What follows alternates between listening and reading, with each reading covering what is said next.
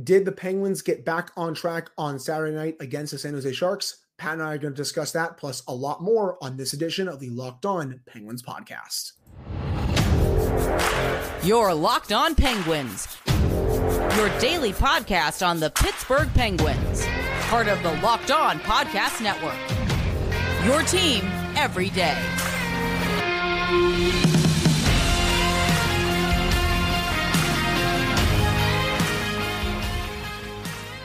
Hello, welcome back to another edition of the Locked On Penguins podcast. I'm one of your hosts, Hunter Hodes. You can follow me on Twitter at Hunter Hodes. Joined as always by my co-host Patrick Dam. You can follow him on Twitter at Send for Wet, and you can follow the show's Twitter at LO underscore penguins. Of course, thank you all so much for making this your first listen slash watch of the day. And finally, today's episode is brought to you by Game Time. Down the Game Time app, create an account, and use code Locked On NHL for twenty dollars off your first purchase. So, Pat, Penguins ten, Sharks two in a game that a lot of people thought the Penguins were going to lose just because of how they were playing not good heading into this game. The Sharks, obviously, a very bad team, but the opposite happened where the Penguins played, I thought, fairly well, and they blew out the Sharks 10 to 2. And let me start by saying this that Sharks team might be the worst team I have ever watched. And I've been watching this sport for about 20 years at this point. I've seen the 2015 Sabres play games. That team was awful when they were tanking for Connor McDavid and Jack Eichel. I've seen past Blue Jackets teams play before they got good in 2014. I've seen, you know, obviously the Blackhawks. Actually, I saw the Ducks with how bad they were last year, but that Sharks team is woeful. There was no loyalty on that bench, no spirit, no heart. I felt so bad for the sellout crowd that came out to the SAP Center in San Jose to watch that. And honestly, I felt bad for the last two crowds that have come out and seen their team get outscored 20 to 3 in these last two games. Penguins, again, they played well, but Pat, that Sharks team, they are just awful. It's, I mean, I, I got I got to go with what Chris Mack said the other day about the Sharks. If you're a Sharks fan at this point, just embrace how bad they are and, and embrace the suck. And if if you lose by ten goals again or eight or nine goals again, I mean, just start chanting about how badly your your team has given up goals. Like treat it right. like pro wrestling and just jeer and chant for all the bad stuff and really embrace it because it's a historically bad team, man. And I I don't know what to say. Like I don't know if I want to get to the same point that a lot of people were after the game where they said like oh this team's an embarrassment to the National Hockey League and an embarrassment to hockey because yeah, they're they're very horribly put together and they're a terrible team that doesn't seem to have much fight whatsoever. But they also have some injuries. Some of the guys they wanted to be contributors are dealing with that. Some of the guys they hoped would at least keep them moderately competitive while they hit this rebuild button just haven't done that. So it's not like they nakedly and outwardly put together a woeful team some things have gone wrong and they were already bad enough that if those things went wrong as they have, mm-hmm. this is the end result. I agree. And I understand some people may not like tanking in sports, not just hockey in general, but I think sports. But this is what it looks like, people, when Mike Grier set this team up to be bad. Now, do I think he set this team up to be this bad this year? No. No. You, you don't set up a team to be 0 and 10 and 1 in their first 11 games. But it was just hard to watch. I felt like when the Penguins just kept having goal after goal after goal for a team that had been, you know, struggling to score in a lot of their previous games. It felt nice to see the goals come in this one, even though it was at the expense of a really bad team. And we'll just get into that right now. I thought the Penguins played mostly fine in this game, but I'll say this. Were they on their A game in this one? No. No, my friends. I think the Penguins have five more levels to reach than what we saw in this game.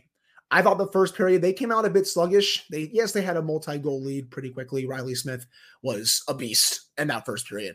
But overall, I thought they were a bit sloppy with the puck. They gave the Sharks a few too many quality chances in that first period. A much better team, in my opinion, capitalizes on those chances and maybe puts one or two of them past Tristan Jarry. I, I will say Tristan played really well in this game. We'll get more into that a little bit later. But although the Penguins were a bit sloppy in that first period, even honestly, as the game went on, the sloppiness went down a little bit, but it wasn't their A game. And I know sometimes it's hard to bring your A game against a team that's that's bad. I mean, that's just I think common for any team around the NHL.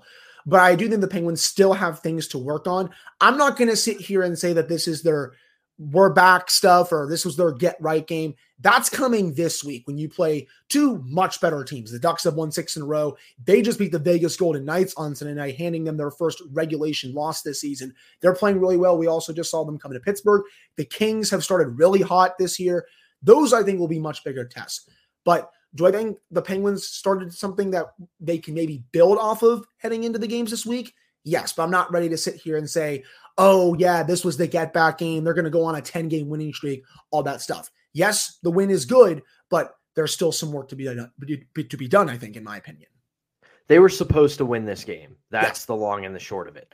I'm not going to pretend like a win is negative, especially with the way this team has started the season. You're going to have to take as many wins as you can, however you get them, whenever you get them at Agreed. this point. But at the same time, you want to see progress from this team, and you saw progress. I think you've seen progress in the last couple of games, regardless of outcome. And they were supposed to go into San Jose and dog walk this team. And that's what they did. They went in, they dropped a 10 burger on the worst team in the league. Their power play went 50%, and they put 35 shots at the net again. They scored 10 goals. Their big boys scored, and some of the depth players decided to show up. So, listen, were they supposed to beat San Jose? Absolutely. They, this is how this was supposed to work. And to all the listeners out there, you're right there with me. You're lying if you say you weren't you were confident going into this one because you knew the way this season has gone. They were so far they were primed and ready to hand that team their first regulation win in the season.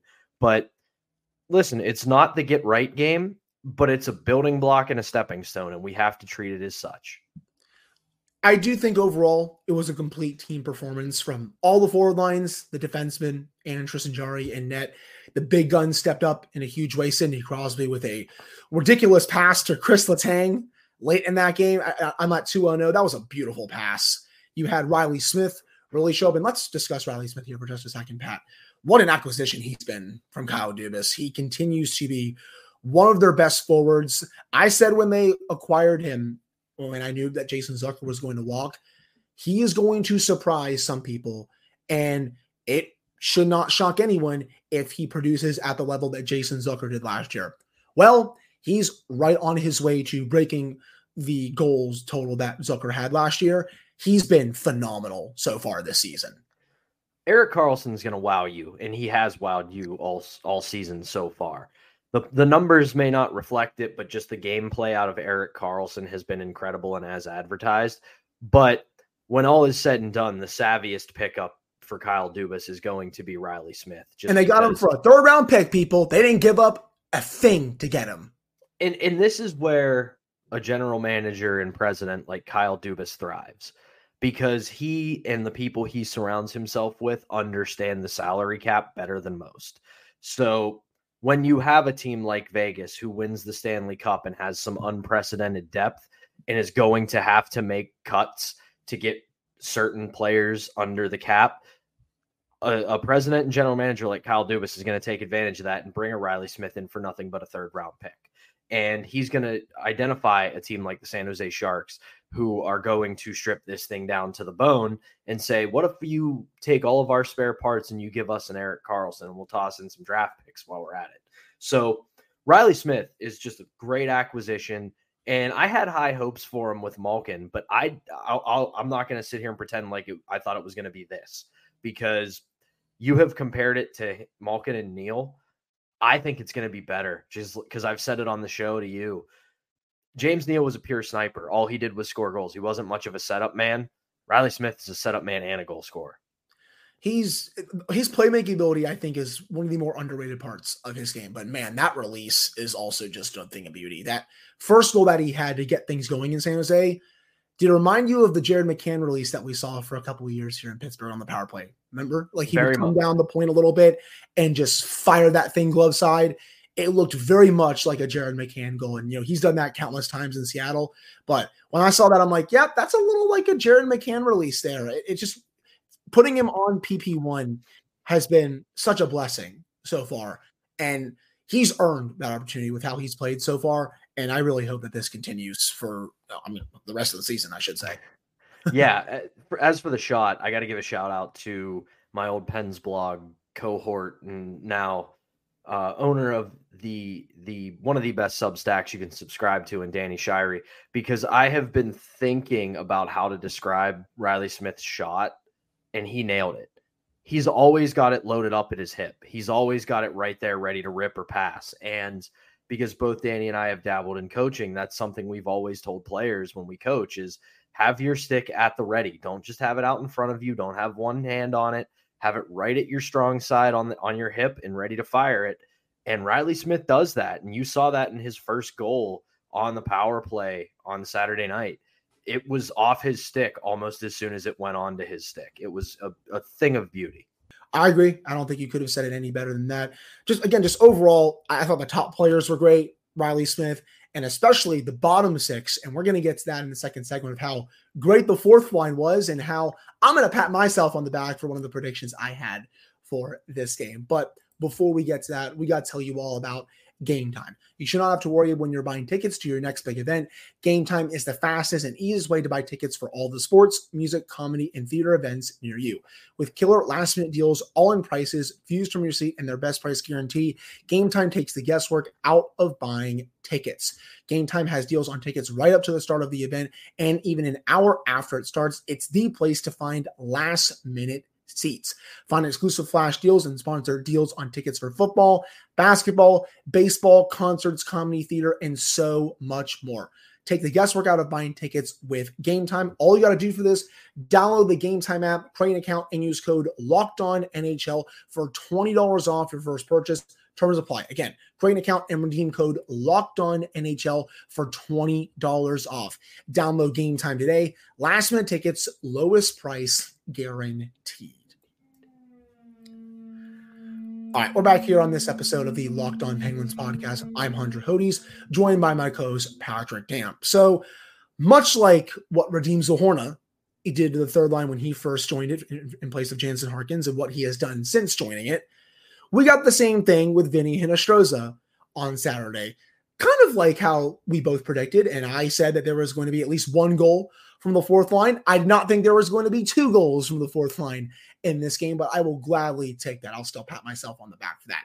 Both Vinny Hinostroza and Matt Nieto get their first goals as Penguins against the Sharks, and that line was cooking all game long. At five on five, they were on the ice for about eight minutes. They had 52.9% of the shot attempts, two goals for, zero goals against, 75% expected goals for rate, 57% scoring chances for rate, two high danger chances for, no high danger chances against.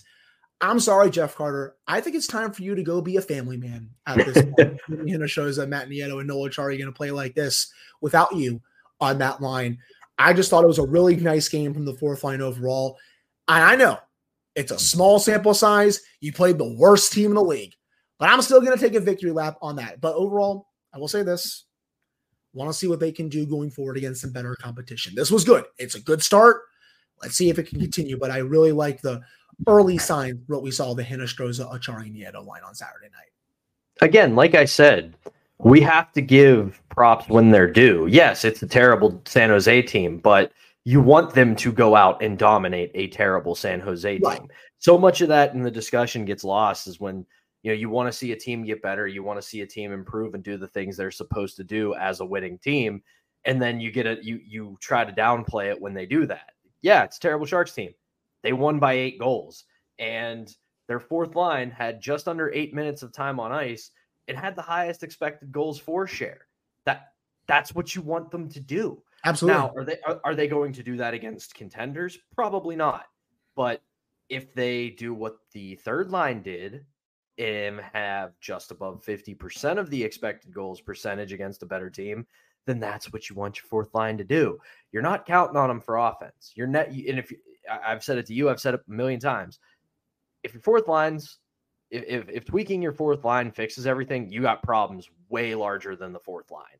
So I like what I saw out of them. I thought they played fast. I thought they played the type of game they needed to play, scored two goals.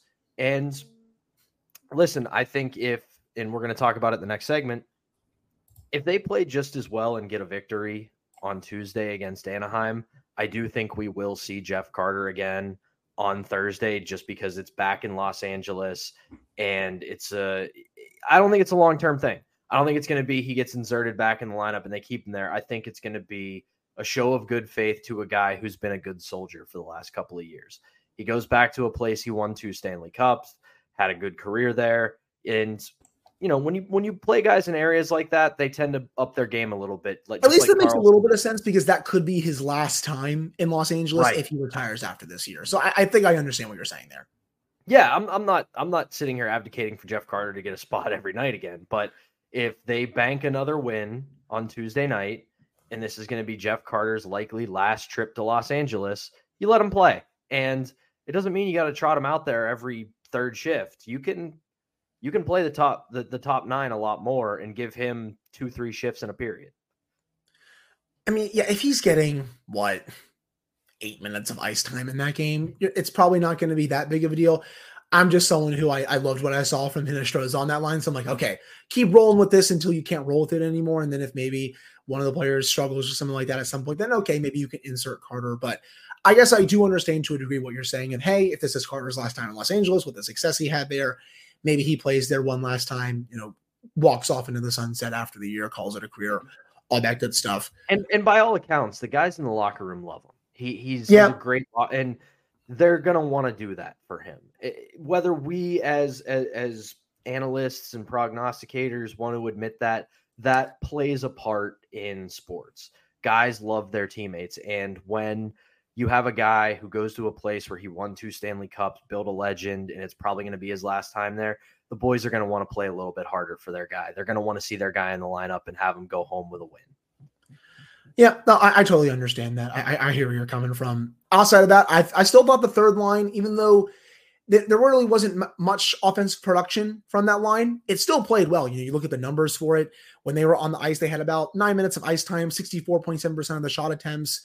They had 58% of the expected goal share. They had 70% of the scoring chances. I'll take that any day, even though there, again, there wasn't much offensive production. But I'm still liking what I'm seeing from that third line, of course, thanks to, to Zohorna, who has really provided quite the jolt, spark, whatever word you want to use. Still want to see how it does against a couple of the other teams this week. We saw them play really well against the Ducks last Monday, funny enough, in a game that I still will say the Penguins probably should have won. But I st- I'm still liking the progress I'm seeing from that line. Overall, the bottom six, things are at least trending up right now, Pat, which I'm I'm happy about. Continue to make me eat crow is what I think what I'm is what I'm trying to say. It's starting to come together, and I would have liked I, I would have liked for it to come together a little quicker because while it wasn't a complete liability early on, it definitely didn't help. And when you're a team with Stanley Cup aspirations, it can't be something close to an active liability early in the season. It, at the very least, like Chris Mack told us, has to be 50 50. Right. No, I, I agree with you on that. Overall, things are good with that part. I thought the power play was also pretty strong in this game, outside even outside of Bradley Smith. I thought Evgeny Malkin had a really good game in this one. I discussed that disgusting Sid pass that he had to Chris Letang. I thought Letang actually had a. You had this prediction for this game. Chris Letang, I thought, played really well in this one. So, Pat, how about you pat yourself on the back right now? There you go. There you go. He Chris Letang and, and think, and I think Crosby's presence was felt most of the night. Points, points and numbers don't show it, but his presence was felt most of the night. It's his 1200th game, man. Of course, he's going to really show up right there eh, because of that milestone. And you know, just to talk about that for just a second, 1200 games. Congratulations to Sid on that. For a while, it felt like he wasn't going to get there just because of everything he's been through throughout his career. But the fact that he is now there and hopefully has many more games to go before he calls it a career, just outstanding. So congratulations to Sid. I said one. it after I said it after his 500th goal, man. Like the the concussion in 2011 in 2012 really I don't want to say it's kept me from ever actually critiquing him because I've critiqued him on this very show. I've critiqued him on other podcasts and on the radio. I just did last week. It's okay. But it really put into perspective for me what a special person and talent he is. Yeah. And I just savor every moment I've got left watching him play hockey. So knowing that he's played 1200 games and probably has a couple hundred more left before he hangs them up, man, like just one of the greatest to ever do it. And we've been so damn lucky to get to watch him all these years. I sincerely hope he can get to 1500 before he calls it. I think that's a, I, I still think it's a realistic goal, in my opinion, for 300 more games if he stays healthy. I would love to see him do that. You know, whether he's 40, 41, 42, whenever he decides to call it a career, I think 1500 games would be a pretty cool mark to see overall. But Sid, congratulations on 1200. Continues to be one of the greatest players in NHL history. And again, that pass, I continue to say it on the show today. Just absolutely disgusting stuff from the captain. But I think that will do it for the second segment. Coming up to end the show, Pat and I are going to discuss the performance from Tristan Jarry in this one. Plus, P.O. Joseph got back in the lineup. Pat and I are going to give our thoughts on that and how he looked next to Ryan Shea. But before we get to that, we got to tell you all about FanDuel score early this NFL season with FanDuel, America's number one sports book. Right now, new customers get $150 in bonus bets with any winning $5 money line bet. That's 150 bucks if your team wins. If you've been thinking about joining FanDuel, there's no better time to get in on the action than right now. The app is so easy to use. There is a wide range of betting options, including spreads, player props, over unders, and so much more. So visit fanduel.com slash locked on and kick off the NFL season. That's FanDuel, the official betting partner of the NFL and locked on. All right, we're back here on this episode of the Locked On Penguins podcast. I'm Hunter Hodes, joined by my co-host Patrick Dam. So, going off some of the predictions that we made on Friday's episode, you said Tristan Jarry was going to give up a howler in this one, and based on the two goals that he gave up, I wouldn't classify those as howlers per se. I will say though, I thought Tristan had a really good game in this one. He saved the Penguins' butts a few times in the first period where I thought the Penguins were a bit sloppy, just not taking care of the puck. And again, a better team probably finishes those chances. A team that's not 0 and 10 and 1 like the San Jose Sharks. But overall, I thought this was a step in the right direction for Jarry but I want to see it continue against you know the team on Tuesday night, the Ducks, where he just played one of his worst games of the season last week, and then potentially on Thursday against a Kings team that is one of the best teams in the Western Conference this year. But overall, I thought his puck tracking ability in this game against the Sharks was pretty good. His movement was solid. He was much more aggressive, which again, when he's actually aggressive, he's on top of his game. And he was swallowing pucks, not giving up any of those weird rebounds that he was against the Ducks. And before that, early on in the season, I thought he played a really strong game in this one. Yeah, this might actually be a good spot for a bounce back uh, to call it a get right game when it comes to Tristan Jarry. Said it to Josh Taylor on 93.7 yesterday. The concerning thing for me is that this is only his second non shutout game where he had a save percentage over 900. So he has to he has to build off this. And just overall, and we'll preview the game uh, in depth tomorrow. Mm-hmm. But if you can't get up for tomorrow's tomorrow's game as a Penguins player, don't bother leaving the locker room because just a week ago, this team came into your house, they snatched two points off of you, and then they laughed about it. So if you don't have some sort of wounded pride after last week's Ducks game going into tomorrow, again, do not bother coming out of the locker room because I'm not going to say that it's the most important game of the season, but early on, it's going to be one of the most impactful. With how the Penguins played against the Ducks, and again, I thought they outplayed the Ducks in that game, but they were let down by Jarry. Tristan, of all people, needs to show up in this game because I do think exactly. against the Ducks, the skaters really showed up in that game, especially the top six X. The third line was tremendous in that game against the Ducks. I thought Lars Eller played his best game as a Penguin last week against them. I thought Radim Zohorna was also great. Drew O'Connor had some chances. I don't think it was the fault of the skaters that they lost that game. Maybe outside that, that five on three power play at the end, but you know, we already crushed, I at least crushed the five on three last week. I don't need to go into that again. But Tristan, if you can't get up for this one, you know, I, I don't know what you got to do at this point, but that needs to be a big game to show that, you know what? That wasn't me last week against the Ducks, where I was just giving up goals right after my team gave me a lead. And we'll preview this in depth on Tuesday, as Pat said. But that's where I also really want to see if the improvement we saw on Saturday against the Sharks was for real. So we'll discuss that a little bit more on Tuesday. Outside of that, we did see another lineup change on Saturday. Chad Ruhwedel comes out of the lineup. P.O. Joseph draws back in, plays with Ryan Shea. I thought that pairing was fine. I thought P.O. Joseph was carrying the puck pretty well up the ice. He really wasn't burned defensively at all. And, you know, I know you're probably not going to get burned defensively by the Sharks at this point, but I thought he played a pretty responsible game. Do I think he could be better? Absolutely. But you got to give him a little bit more of time here to, you know, just get back in the lineup a little bit, find his footing. He's been scratched for it, about the last week, week and a half at this point. But I thought it was a nice first game back for him, knocking off the rust a little bit. I would expect him in that game against the Ducks on Tuesday night. But overall, I thought it was at least a little bit of a mini step in the right direction. I, I still think the third pairing is at its best when P.O. Joseph is on that left side, and then whoever you want to pair him with on the right side, whether it's a Riedel, Ryan Shea, you know, if, when John Ludvig comes back, maybe he's there. But again, I still think the third pairing is at its best when P.O. is on that left side, and I thought he was totally okay in this one. Yeah, the the numbers don't bear it out that he was that good. Uh, he only he had the lowest expected goal percentage individually on on on the team, but my test for numbers, I guess. right, right. And, and the other thing I was going to say is he was paired a lot with the third line, right? And they they had the lowest uh, expected goals, so it's kind of a hand in hand kind of thing. But overall, I agree, and I, I've been saying this all year I didn't like the decision to take him out of the lineup. Yes, I thought he struggled. Yes, I thought he had some issues early, but he's the kind of player at the kind of age where you have to let him work it out. You have to give him a handful of games to figure it out.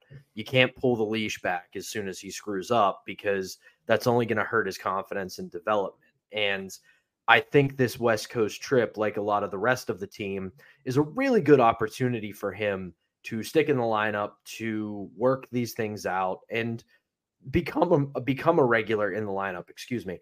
And listen, like we've been talking about, tomorrow night's a huge one. Everybody's got to be ready to show up. Right. No, this is this I think could be the get back game for the Penguins. If you could come out there, play a really good game against a Ducks team that's won six in a row, get closer back to being 500, going into that game against the Kings, I think a lot more of the fan base will be like, okay, you know, maybe we're back at this point. And then, of course, the rest of the November schedule is also really tough as well. But I think that will do it for this episode of the Locked On Penguins podcast. Thank you all so much for listening to slash watching this one. Pat and I will be back with another episode for you all on Tuesday, previewing that game against the Ducks. It's another late night start, one of my favorites. I don't work until 11 on Wednesday, so I will stay up for this one. Kudos to everyone who stayed up on Saturday night and especially kudos to everyone who will stay up for this one on Tuesday and then on Thursday because I know people have to get up for work and school the next morning. So, you know, these games don't end till 12:31. I know it can be a bit difficult, but we'll preview that game on Tuesday. We'll recap it on Wednesday, then get you all set for the Kings game later this week and then recap that one on Friday. But again, thank you all so much for tuning in. Really appreciate it. We'll be back with another episode on Tuesday.